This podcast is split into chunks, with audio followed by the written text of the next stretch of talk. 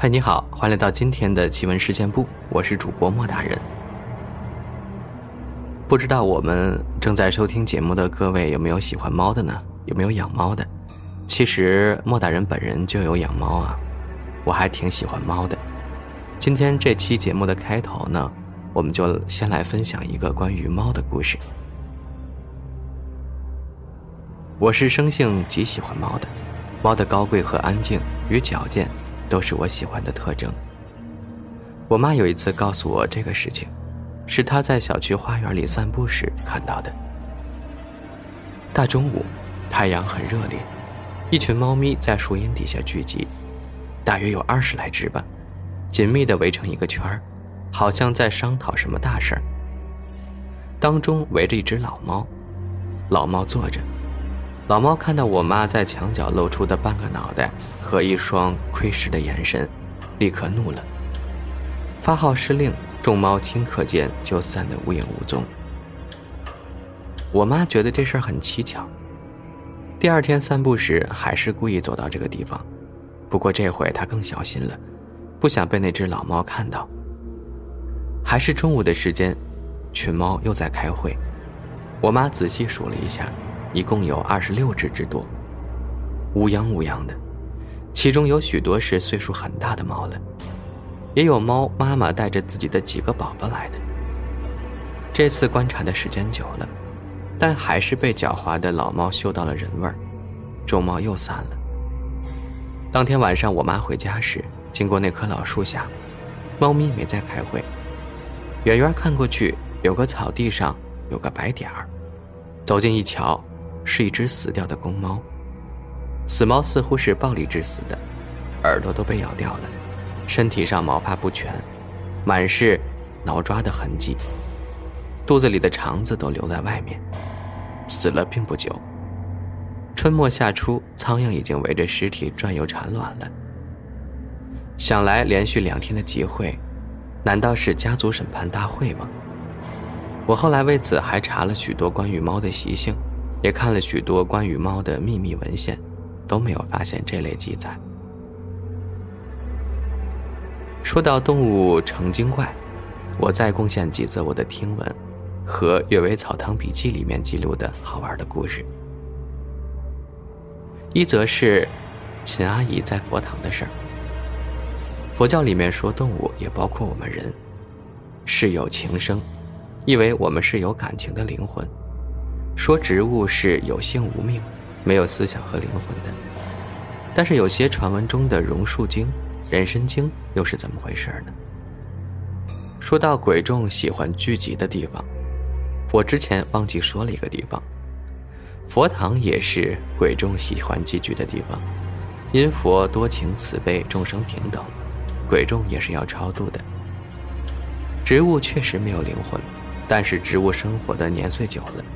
每天采集天地之精华生长，一些鬼怪见了欢喜，就会附体进去，借其身修炼。秦阿姨在佛堂听和尚讲经时，见着不少鬼众，有次见到一个美极了的女人，亭亭挪挪，坐在最前面，和一般相貌丑陋的鬼不一样。想来秦阿姨也是喜欢看美女的，装着不知道，仔细看着。等佛经讲完了。见这个女生回到佛堂前河边的柳树里去了。说起来，什么树是正气的，什么树是邪气的？其实柳树是最邪气的，竹子是最正气的。古人庭中花园多种竹子，用于压邪众。如果各位觉得家里不太平，放文竹也可以压压邪气的。再说两则妖报人恩的事儿。一则是真事儿，一则是听来的。先说真事儿吧，这件现象应该全国都蛮普遍的吧，就是野猫问题。很早以前，一个回帖的同学说我的名字好像很熟悉，认出我是爱猫小组的成员。确实，我很关注城市里的弃猫、野猫的生存繁殖、疾病现状。各位有没有发现，现在上海老鼠不多见了？估计。都让这些猫给叼走了吧。我会给一些不怕我的野猫施食，不过不算经常。有数次我发现要投食的时候，猫众们已经喜滋滋的吃上了，估计有好心人先我一步。后来我决定找到这个好心的人。好心人每天晚上都会骑着自行车，自行车的篮子和后座上都是自家煮的猫食，用便宜的小鱼和米饭熬成的鱼粥喂食。后来我就和他聊天，不过没聊出什么内容来，但是却因为猫认识了。几年后，我在科室里做疾病随访时，有些患者是需要登门造访的。有一次我敲门时，开门的就是这位好心的阿姨。我就坐下和她说话了，又谈到猫的事儿。她与我说，最早她很喜欢猫，所以给猫投食，后来又懒惰了起来，不愿意每天走那么远做好心事。他后来九七得了胰腺癌，病情凶险。来院做手术治疗，做完手术化疗让他痛不欲生。有一次晚上半梦半醒之间，被肚子中的一阵疯狂的撕裂痛弄醒了。睁开眼睛后，眼前发生的事儿让他吓了一跳。他看到自己的腹腔打开着，一群猫在它肚子里挠啊刮呀，小心地吞吃着它的五脏六腑。发出喵咪特有的咕叽咕叽的咀嚼声，而此时它全身无法动弹，昏死过去了。白天觉得很害怕，认为是他以前喂食的猫咪饿了来找他报仇的，于是连夜做了好多好多食物放在原来的老地方喂食，并且嘴中还絮絮叨叨的念叨，希望他们放过自己。做随访的时候已经是零七年了。他后来整整活了十年，一直到现在，身体都非常好。胰腺癌的预后一般是很差的，十年的存活率相当低。随访中，只有三四个人活到这么久，他就是其中一个。阿姨告诉我，是猫妖保佑了他。在上海其他地方，我也见过坚持许多年投食物给猫的人，相信这些人不只是善良驱动了他们这么做。应该更多的是背后猫妖带来的利益的驱使，或许股票连连升，或许疾病缓解，总之有些事情也讲不清楚。你不施福气给其他的生命，终究会得到某种程度上的回报吧。我个人的感觉也是，猫咪们那次是来报恩的，而不是来寻仇的。不过阿姨自认是寻仇，我也没办法。反正和猫结缘，她最后得利了。我也挺安心的。有些人喜猫，也有些人憎猫。一般认为喜欢狗的人比较忠诚、大气、合群；喜欢猫的比较灵性、安静、独处。这也是人以群分的一种方式呀。狗为忠臣，猫为宦官，看各位皇上喜欢什么口味了。猫和你好的时候，会好到让人很窝心。它很细腻，很知道在细微细节处动人心弦，心思也并不全部透出来给你。相处永远有互相需要、继续了解的乐趣。狗的热情在一开始就完全展现，一副好似忠臣要精忠报国的模样，也很逗人。狗护主的心是很让我感动的，他对人是绝对的掏心掏肺，即便你对他不是太好。其实讲完今天的故事呢，我发现我更喜欢猫和狗了。一会儿录完节目之后呢，我就要去逗逗它们，去跟它们玩一会儿。接下来呢，我们再来聊一聊畸形胎的故事吧。有一个网友说，小学的时候学校组织去自然博物馆，到了人体馆的时候，老师让我们看那些做成标本的婴儿。有个婴儿标签上写的是无脑儿。我看着他，心里觉得挺哀伤的。忽然，我发现他睁开了眼睛，眼睛里灰蒙蒙的，小嘴向上一撅，露出了个诡异的笑容。我吓得立刻跑开了。后来我把这事儿还跟同学说了，他说他也遇到过奇怪的事儿，也是在人体馆。他看着那些成年人的标本，忽然一抬头，发现有个穿着中山装的男人在他不远的地方站着。他以为是自己的爷爷，于是跑过去，那人便往后退。他觉得好玩，就一直追，但他们之间总是保持着十步的距离。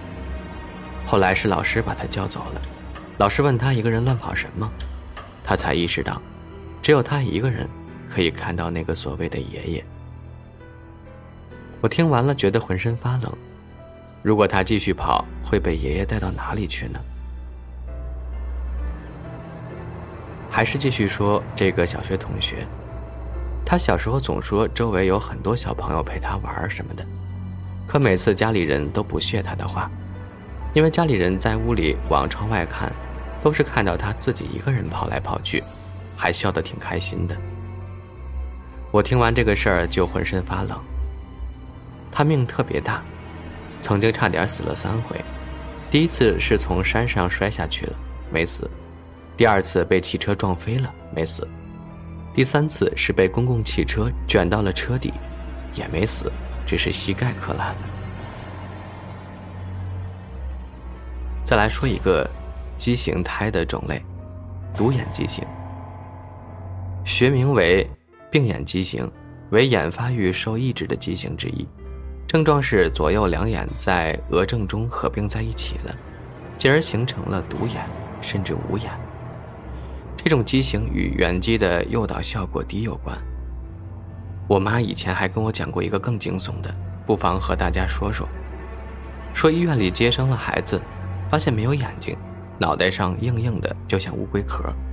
结果医生掀开一看，里面长的全是眼睛，忽闪忽闪的。小时候被吓死了，我妈也笑死了，说是逗我的，都是笑谈，大家别当真。最后呢，再说一个濒死体验的事件吧，里面包含了一个很重要的信息，即灵魂存在之说。这是关于一个糖尿病老太太的事儿，事情并非我亲历，但在我们医院发生。据当时参与者回忆，老太太所言非虚。且有证可考。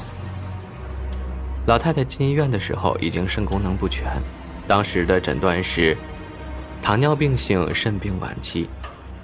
糖尿病的患者最终的死因永远不是因为糖尿病的本身，而是糖尿病继发的感染和肾脏的病变。当时老太太的情况急转直下，都快到了急诊透析的指证了，人已经深深陷入昏迷。经过医生们的迅速及时抢救，暂时脱离了生命危险。老太太醒来后对自己女儿说：“我那根项链，你可替我保管好了。”女儿觉得很奇怪，问道：“妈，您怎么知道你脖子上的项链在我这儿？”她妈妈说：“我看到一个护士从我脖子上摘下来交给你的。”之后，他就缓缓道出在抢救期间的所见所闻。包括在抢救时候的一些他不可能知道的细节，比如在开放静脉通路的时候，麻醉科来静脉穿刺，把他项链摘下来交给自己的女儿；还有抢救医生的眼镜曾经因为太仓促而掉在地上过。最关键的一点是，因为糖尿病的关系，他的眼睛是瞎的，他根本都看不到。